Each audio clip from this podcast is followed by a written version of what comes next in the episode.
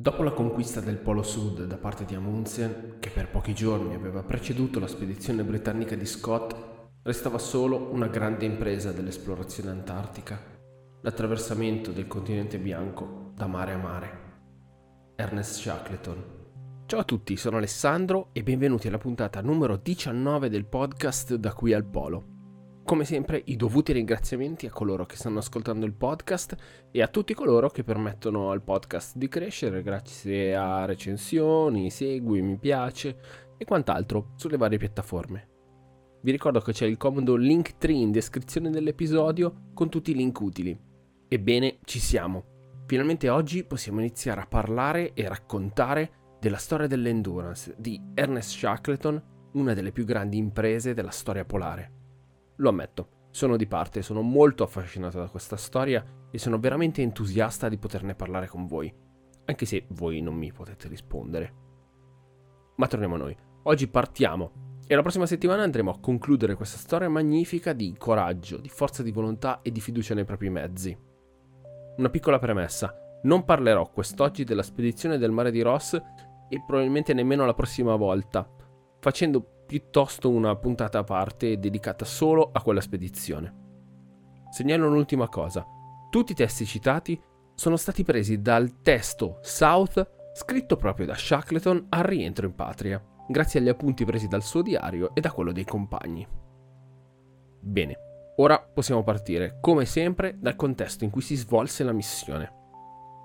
Quella dell'Endurance era la prima missione organizzata dal Regno Unito a seguito del raggiungimento del Polo Sud da parte di Amundsen nel dicembre del 1911. La sconfitta e la tragica fine di Scott e degli uomini del suo gruppo fecero epoca ed erano ben vive nella mente del pubblico inglese, senza dimenticare inoltre lo smacco di essere giunti per secondi nella corsa al polo. Dato questo contesto, Shackleton iniziò la raccolta fondi per cercare di organizzare la missione che avrebbe dovuto portare nuova gloria al popolo di Sua Maestà attraversare l'Antartide dal mare di Weddell al mare di Ross passando per il polo geografico. Shackleton, lo ricordo, aveva una grandissima esperienza polare. Aveva partecipato alla missione Discovery di Scott, aveva comandato la missione Nimrod e aveva stabilito il Farthest South a 88 gradi 23 primi, a soli 180 km dal polo. L'obiettivo della missione era già stato ipotizzato dal tedesco Wilhelm Filchner nel 1911 che voleva attraversare il continente ma che, come abbiamo visto nella puntata a lui dedicata, dovette rientrare in Europa prima ancora di poter iniziare la traversata continentale. Shackleton dovette bussare a diverse porte per trovare i fondi necessari alla sua impresa.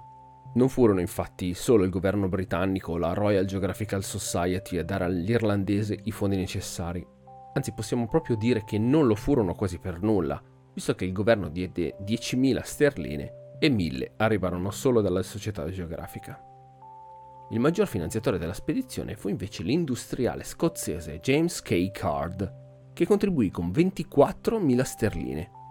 Tra gli altri benefattori non dobbiamo dimenticare Janet Stancob Wills e Dudley Docker. Vi furono poi anche alcune scuole che tramite una sottoscrizione pubblica decisero di dare il loro contributo e Shackleton premierà questo sforzo dando il loro nome ad alcuni cani della spedizione. Se fu difficile trovare i fondi necessari, trovare dei volontari disposti a partecipare a questa impresa si rivelò di contro molto semplice. Venne messo un annuncio sui giornali e risposero ben 5.000 candidati, tra cui tre donne, e tra tutti questi potenziali esploratori vennero scelti i 56 membri dell'equipaggio. A questo proposito c'è un aneddoto di cui avevamo già parlato in un'altra puntata, quello dell'annuncio sul Times. Cercasi uomini per una spedizione pericolosa. Bassa paga, freddo pungente, lunghi mesi nella più completa oscurità, pericolo costante, nessuna garanzia di ritorno. Onori e riconoscimenti in caso di successo. Ebbene, questo annuncio è sempre stato attribuito a Shackleton, ma in realtà si tratta di un falso. Alcuni storici ritengono che sia stato scritto per la missione Nimrod, anche se ultimamente è riapparso tale annuncio su un giornale. Altri per l'Endurance, ma nessuno sa con certezza se sia esistito mai davvero questo annuncio. La memoria collettiva però ormai lo associa a Shackleton e così ne abbiamo parlato anche noi. Ma torniamo alla preparazione della missione. Shackleton, per compiere la sua impresa di attraversare il continente, aveva bisogno di due navi, una per il mare di Ross ed una per quello di Weddell. Venne quindi acquistata l'Endurance, una nave progettata a Sandefjord in Norvegia da Ole Aderud Larsen. Come sempre faccio una super fatica con i nomi stranieri, soprattutto norvegesi. L'Endurance era lunga 44 metri, larga 7,5 e pesante 348 tonnellate. Aveva tre alberi ed un motore a singola elica che le permetteva di sviluppare 350 cavalli, con una velocità di circa 10 nodi, mm, 19 km orari più o meno. La nave era costruita in legno di pino, quercia e beberu e progettata per la navigazione nei mari polari. Il suo costo era di 14.000 sterline dell'epoca ed era la nave più resistente che fosse mai stata creata in Norvegia, ad eccezione della Fram di Amundsen con cui raggiunse il Polo Sud. L'altra nave acquistata da Shackleton era l'Aurora, che già conosciamo per la missione di Mason della scorsa puntata. L'Aurora era del tutto simile alla Terranova di Scott, una nave a vapore di 600 tonnellate costruita a Dundee in Scozia. Bene, ora abbiamo entrambe le navi e abbiamo visto che sono stati selezionati 56 membri dell'equipaggio. Ma come furono divisi ci si potrebbe chiedere. Va detto che la missione era prettamente geografica e poco scientifica, quindi gli scienziati erano davvero pochi a bordo di entrambe le imbarcazioni. Sull'Endurance, comandata da Frank Worsley, troviamo Shackleton ed il suo secondo, Frank Wild. A loro si unirono ben 26 uomini, tra questo, oltre al fotografo Frank Hurley, ma si chiamavano tutti Frank, andrebbero ricordati molti altri uomini, ma ci tengo a parlare di un paio di loro. Henry C.P. McNish, il campantiere navale, e Pierce Blackborough. Il primo era un uomo di grandissima esperienza, che ricevette purtroppo un pessimo trattamento da parte dello stesso Shackleton, nonostante l'immenso contributo che quest'uomo diede. Fu infatti lui a modificare la James Caird trasformandolo in una scialuppa adatta a navigare in mare aperto, ma questo lo vedremo meglio nella prossima puntata. Oltre alle doti di carpentiere, McNish aveva la particolarità di possedere ed essersi portato a bordo una gattina, Miss Chippy, che divenne la mascotte della missione, ma che sarà poi purtroppo soppressa nel momento peggiore della missione. Questo portò a dissapori tra i due, ma avremo tempo di parlarne. Blackborough invece era un clandestino. Sì. Ebbene sì, a Montevideo, mentre l'amico Blackwell venne preso come marinaio scelto, Blackborough venne scartato a causa della giovane età e dell'inesperienza. Ma grazie all'aiuto dell'amico riuscì a salire a bordo della nave ed il terzo giorno venne scoperto da Shackleton ed arruolato come aiuto cuoco. Lo troveremo nella prossima puntata perché la sua storia è tutt'altro che conclusa. L'Aurora invece era comandato da Aenas McIntosh, comandante della missione, Joseph Stenhouse, comandante della nave, più altri 27 uomini, e proveremo a conoscerli meglio nella puntata a loro dedicata. Parliamo ora del grande obiettivo della missione, l'attraversamento dell'Antartide, via terra, a piedi, con slitte trainate dai cani, per oltre 2900 km. Per farlo, secondo i calcoli di Shackleton, ci sarebbero voluti dai 3 ai 4 mesi, con una media tra i 24 e i 32 km al giorno. Una prova titanica immensa ed incredibile. Per fare tutto questo sarebbero servite, come abbiamo più volte detto, le due navi, l'Endurance e l'Aurora. La prima avrebbe attraversato il mare di Weddell, puntato a Basel Bay, dove una squadra di sei uomini, guidata dallo stesso Shackleton, avrebbe iniziato la traversata antartica. Nel frattempo l'Aurora, che era la nave di supporto, si sarebbe diretta nel canale di McMurdo, nella zona del mare di Ross, sull'altro lato del continente, e lì avrebbe provveduto a realizzare depositi di rifornimenti fino al ghiacciaio Birdmore, per consentire al gruppo di Shackleton di compiere l'impresa. Ora, per chi non si ricordasse più la conformazione dell'Antartide, ve la ricordo velocemente. Il mare di Weddell si trova a est della terra di Graham, la penisola che punta al Sud America. Di contro il mare di Ross si trova dalla parte opposta, cioè verso la punta eh, tondeggiante del continente, quindi più verso l'Australia, se così possiamo dire. Bene, missione prettamente geografica, però qualche obiettivo scientifico della missione comunque c'era. Oltre a quello generale di attraversare il continente antartico con tutte le conseguenze del caso di rivendicazione di territori sconosciuti, Shackleton ed i suoi avevano deciso di porsi alcuni obiettivi di natura scientifica. Innanzitutto vi era un interesse intorno alla fauna terrestre e marina della zona del mare di Weddell e sempre nella zona c'era la volontà di fare diverse rilevazioni meteorologiche. Sempre collegata al mare di Weddell, si pensava a due spedizioni che avrebbero portato gli uomini impegnati in tale attività nella terra di Graham e nella terra di Etherby per rilevazioni ed osservazioni geologiche. Sempre la geologia smuoveva gli interessi degli scienziati per il ghiacciaio Bertmore con lo scopo di migliorare la conoscenza della formazione del continente stesso. A tutto questo si affiancavano studi idrografici svolti in contemporanea nel mare di Weddell e in quello di Ross, con la misurazione delle profondità dei fondali attraversati. Insomma, erano programmi diversi e per tutti i gusti. Siamo però nel 1914 e le nubi scure della Prima Guerra Mondiale si stanno addensando anche sull'Inghilterra. L'Endurance, che era a Plymouth, era già stata caricata e preparata di uomini e di materiale. Il 4 agosto Shackleton lesse sul giornale l'ordine di mobilitazione generale di truppe e di rifornimenti, con la richiesta di truppe volontarie. Egli andò quindi alla nave, parlò con gli uomini e decise di scrivere un telegramma all'ammiragliato offrendo nave, provviste e servizi suoi e di suoi uomini al paese in caso di guerra. Entro un'ora però ricevette la risposta dell'ammiragliato. Procedi, Due ore più tardi, un secondo telegramma da parte del primo lord dell'ammiragliato, un tale Winston Churchill, non so se lo conoscete, che ringraziava Shackleton del pensiero, ma desiderava che la spedizione continuasse. Quella notte, a mezzanotte, scoppiò la prima guerra mondiale. L'8 agosto del 1914, da Plymouth, l'Endurance salpa. La nave punta come sempre al Sud America, Montevideo e Buenos Aires le due tappe per caricare uomini e materiale. E da lì la solita tappa in Georgia del Sud, a Great Viken, dove arrivarono il 5 novembre del 1914. Ricordo che la Georgia del Sud, grande protagonista di questa storia, è un piccolo gruppetto di isole in mezzo al nulla, ma porto di baleniere norvegesi che battono le acque polari. Nella zona a novembre era presente un pack insolitamente esteso e questo venne confermato anche da diversi capitani delle baleniere stesse.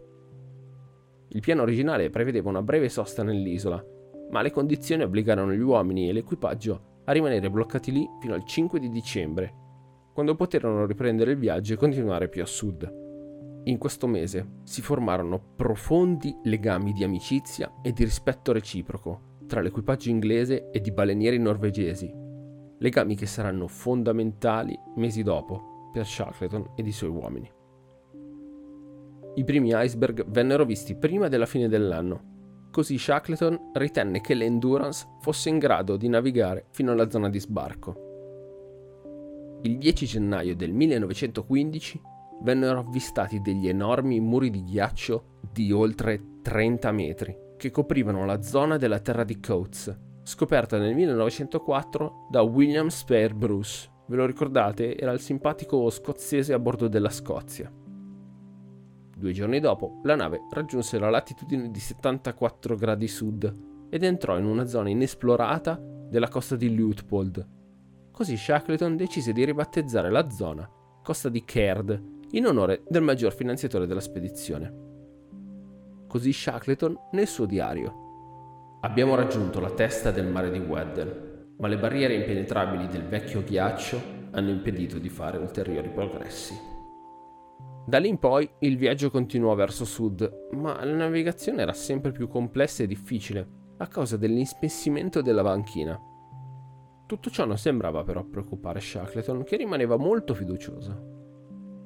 A metà gennaio il percorso della nave era altalenante vi erano giorni in cui l'endurance era completamente bloccata nella banchisa, mentre altri erano più semplici e si poteva avanzare con una certa libertà. A quel punto, visti i continui problemi che c'erano, poi scomparivano, si decise di puntare ad un obiettivo di 78 gradi. Ma il 19 gennaio del 1915 l'Endurance riuscì a muoversi per l'ultima volta, prima di essere bloccata definitivamente dal ghiaccio. come scrisse il magazziniere della nave nel suo diario, rimase come una mandorla in un pezzo di caramello. Shackleton invece annota nel suo diario. La nostra posizione al mattino del 19 era di 76 gradi e 34 primi sud, 31 gradi e 30 primi ovest. Il tempo era buono, ma era impossibile avanzare. Durante la notte il ghiaccio aveva circondato la nave e dal ponte non era possibile vedere mare libero in alcuna direzione. Nel corso dei giorni seguenti il ghiaccio si spezzò a circa 200 metri dalla nave. Gli uomini quindi fecero qualsiasi tentativo di liberare lo scafo dal ghiaccio, per consentire alla nave di raggiungere l'apertura, ma per quanti sforzi facessero il pack si richiudeva puntualmente, prima che ci fosse anche solo il minimo progresso. A quel punto andava soppesato se fosse più utile fare qualche tentativo oppure abbandonare l'idea di muoversi ed iniziare a pensare di trascorrere l'inverno in quella zona, lì sul ghiaccio. Così, verso la fine di febbraio del 1915, Shackleton ed i suoi uomini iniziarono ad approntare il campo sul pack. Per capire un po' meglio la condizione dell'Endurance, ecco un estratto del diario di Frank Hurley che scelse di fare una foto, magnifica, della nave bloccata nel pack. Questa foto, tra l'altro, è quella della copertina del libro South, la spedizione dell'Endurance di Shackleton. Durante la notte scelse di fare una foto alla nave assediata dalla pressione. Ciò ha richiesto circa 20 flash uno dietro ogni collinetta di pressione. In più, non meno di 10 flash necessari per illuminare in modo soddisfacente la nave stessa. Mezzo accecato dopo i lampi, ho perso l'orientamento tra cumuli, lo sbattere degli stinchi contro i punti di ghiaccio sporgenti e inciampare in cumuli di neve profonda. Ai nostri occhi, come viene giustamente riportato da diversi siti internet, la posizione della nave poteva apparire disperata soprattutto perché immobilizzate in una zona sconosciuta. Il nostro irlandese però non era così preoccupato ed anche nei suoi diari scriveva sempre che vi era fiducia nel fatto di poter sopravvivere e di ripartire quando la temperatura si sarebbe infine alzata. La sua fiducia era data da diversi fattori. Innanzitutto la nave era nuova, moderna e pronta a resistere alla forza del ghiaccio e in secondo luogo la storia era dalla sua parte visto che diversi esploratori polari erano rimasti immobilizzati nel pack, ma erano poi riusciti a ripartire nei mesi seguenti. A quel punto quindi il suo unico motivo di sconforto era dato dal fatto che erano bloccati in una zona molto remota e che questo non avrebbe permesso di compiere la tanto agognata traversata continentale. Queste difficoltà venivano anche confermate dalle rilevazioni che venivano fatte giornalmente e che indicavano una deriva della nave e del pack intorno ad essa, verso nord-ovest. A marzo il pack portò l'Endurance sempre più lontana dalla costa di Luitpold e lì finirono le speranze di Shackleton di compiere la sua missione in primavera-estate. Il primo maggio 1915 diciamo addio al sole ed entriamo nel crepuscolo che sarà seguito dall'oscurità del pieno inverno. Il sole, grazie alla rifrazione, rischierà l'orizzonte da mezzogiorno alle due del pomeriggio. Così scrive Shackleton nel suo diario quando il sole salutò gli esploratori. L'Endurance era ormai vincolata alla banchisa, su una superficie di diversi chilometri quadrati, e Shackleton riteneva che il ghiaccio si sarebbe frantumato con l'arrivo dell'estate, o nel peggiore dei casi li avrebbe spinti tanto a nord fino a raggiungere il mare di Weddell, così da giungere in zone più miti e concorrenti favorevoli. Inoltre, con l'avvicinarsi della primavera, l'equipaggio si accorse che per quanto il ghiaccio iniziava a rompersi, enormi blocchi andavano alla deriva, ma le correnti li riportavano indietro, andando quindi a scontrarsi e compattarsi con quelli già presenti, rendendo ancora una volta vani gli sforzi di liberare la nave. Così Shackleton, il ghiaccio fa rafting fino a un'altezza di 10 o 15 piedi.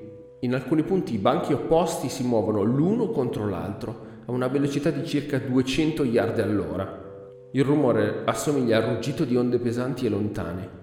In piedi, sul ghiaccio agitato, ci si può immaginare che sia disturbato dal respiro e dal rigirarsi di un gigante sottostante. Per cercare di sopravvivere, gli uomini iniziarono anche a cercare viveri e carne fresca per loro e per i cani. Come sempre sotto forma di pinguini e foche, ma questi erano sempre meno presenti mano a mano che l'inverno avanzava ed iniziarono a tornare solo verso settembre.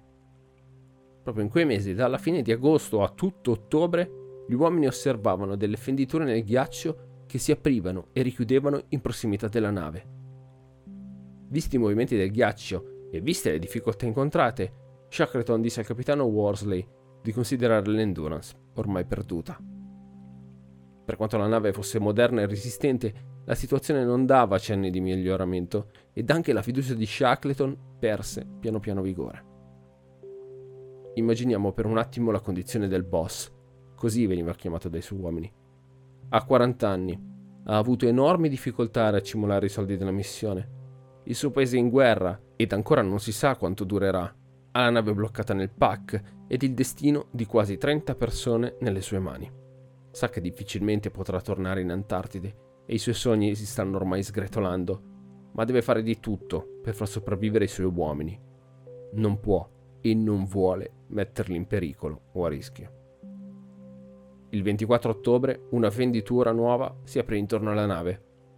Sottoposta alla pressione del ghiaccio che si andava a richiudere, il ponte iniziò a torcersi. Il primo cedimento si ebbe in un palo di poppa che iniziò ad attorcigliarsi, con il tavolato adesso collegato che cominciava a rompersi. Si creò quindi una falla che venne tenuta sotto controllo dalle pompe di sentina. Ma da lì in poi iniziò ad entrare acqua nella stiva, con il legno che si spezzava, si rompeva, saltavano tavole, legnami e cordame. I marinai descrissero quei suoni grandi fuochi d'artificio e detonazione di cannoni. Il 27 ottobre, mentre gli uomini pompavano fuori l'acqua, Shackleton diede l'ordine più difficile della sua carriera. Abbandonare la nave. Gli uomini furono così costretti ad accamparsi sul ghiaccio di fianco alla nave, portando a terra i cani, materiale, provviste e le tre scialuppe di salvataggio, che saranno fondamentali per il proseguo della missione. La temperatura esterna era di circa meno 25 gradi e furono impiegati giorni per recuperare materiale dalla nave, come le fotografie ed il materiale fotografico che erano stati inizialmente abbandonati, ritenuti inutili ed ingombranti. Nel frattempo la nave continuava ad essere sottoposta a violente pressioni del ghiaccio, con conseguenti fratture e rotture del legname. Il 15 novembre, la fine. L'Endurance si inabissò definitivamente a 69 gradi sud e 51 gradi e 30 primi ovest. In chiusura di puntata sentiremo la pagina del diario di Shackleton di quel giorno, quando la nave si inabissò, portando con sé i sogni e le speranze degli uomini. Ma non era solo l'Endurance ad essere sottoposta a grandi pressioni. Anche il banco di ghiaccio su cui si erano fermati gli uomini era a rischio rottura. Per questo il comandante decise di spostarsi su un banco lì vicino, più grande e dall'apparenza più resistente a meno di 200 metri di distanza. Si costruì quindi Dump Camp, chiamato così a causa della quantità di cose che furono costrette ad abbandonare. Dump infatti significa scarico, abbandono. Non potendo permettersi di trasportare nulla che non fosse strettamente necessario alla sopravvivenza, la selezione dell'equipaggio fu drastica e molto complessa. Pochi giorni dopo, ed anche Dump Camp iniziò a dare segni di instabilità si iniziò quindi a pensare di spostarsi nuovamente su un campo più grande, a un chilometro e mezzo di distanza. Da lì si decise di pianificare la marcia e la navigazione fino all'isola di Powlett o Snow Hill. Forse le ricordate per le precedenti missioni, entrambe nella penisola di Graham. La distanza dalla prima isola era di circa 560 km, ma era comunque il punto più vicino per trovare cibo e riparo. Bene, Ora eccoci arrivati al termine di questa prima parte. Abbiamo iniziato questo racconto incredibile che andremo a concludere la prossima settimana o per chi ci sente in differita, la prossima puntata. Vi ringrazio di avermi sentito anche oggi, grazie davvero di cuore. Vi ricordo come sempre di condividere il podcast, di mettere segui su Spotify e di seguire tutti i canali del podcast stesso. Vi lascio con l'ormai classica frase di chiusura, una frase presa sempre dal libro South di Shackleton in cui racconta la fine dell'endurance. Grazie ancora e alla prossima puntata. La posizione era a 69 gradi, 5 primi sud, 51 gradi, 30 primi ovest e la temperatura era a meno 22 gradi. Una brezza tesa che soffiava da sud e il sole che splendeva limpido. Dopo lunghi mesi di continua ansia e di tensioni, con grandi fasi di speranze alternate a periodi gravati da nere previsioni, è arrivata la fine dell'endurance. Anche se abbiamo dovuto abbandonare la nave, schiacciata oltre ogni speranza di poterla mai riparare, siamo tutti sani e salvi e abbiamo provviste ed equipaggiamento per il lavoro che ci attende. Il mio compito è quello di giungere a terra con tutti gli uomini della spedizione. È difficile esprimere quello che provo, per un marinaio la nave è qualcosa di più di una casa galleggiante e nell'endurance avevo posto ambizioni, speranze e desideri. Ora, ancora all'esordio della sua carriera, esausta e gemente, con l'ossatura in pezzi e le ferite spalancate, sta lentamente rinunciando alla vita attiva. È stata schiacciata ed abbandonata dopo essere andata alla deriva per più di 570 miglia in direzione nord-ovest nei 281 giorni trascorsi dal suo momento di imprigionamento nei ghiacci. La distanza tra il punto nel quale è stata bloccata e quello nel quale riposa ferita a morte è di 573 miglia, ma la deriva attraverso tutte le posizioni rilevate è stata in totale di 1186 miglia, che potrebbero diventare 1500 se si conoscessero in dettaglio tutti i suoi spostamenti. Ci troviamo ora a 346 miglia dall'isola di Paulet, il punto più vicino nel quale potremmo trovare cibo e riparo. La spedizione svedese del 1902 vi ha costruito una piccola capanna e successivamente una nave di soccorso argentina vi ha lasciato diverse provviste, di cui sono perfettamente a conoscenza perché le acquistai a Londra per conto del governo argentino che mi aveva chiesto di equipaggiare la spedizione di soccorso. La distanza dalla barriera più vicina è di 180 miglia, ma una squadra che la raggiungesse si troverebbe ancora a 370 miglia dall'isola di Paulet, senza d'altra parte poter trovare alcun mezzo di sopravvivenza sulla barriera. Non possiamo portare con noi tutto il cibo necessario per una simile marcia. Il peso sarebbe eccessivo.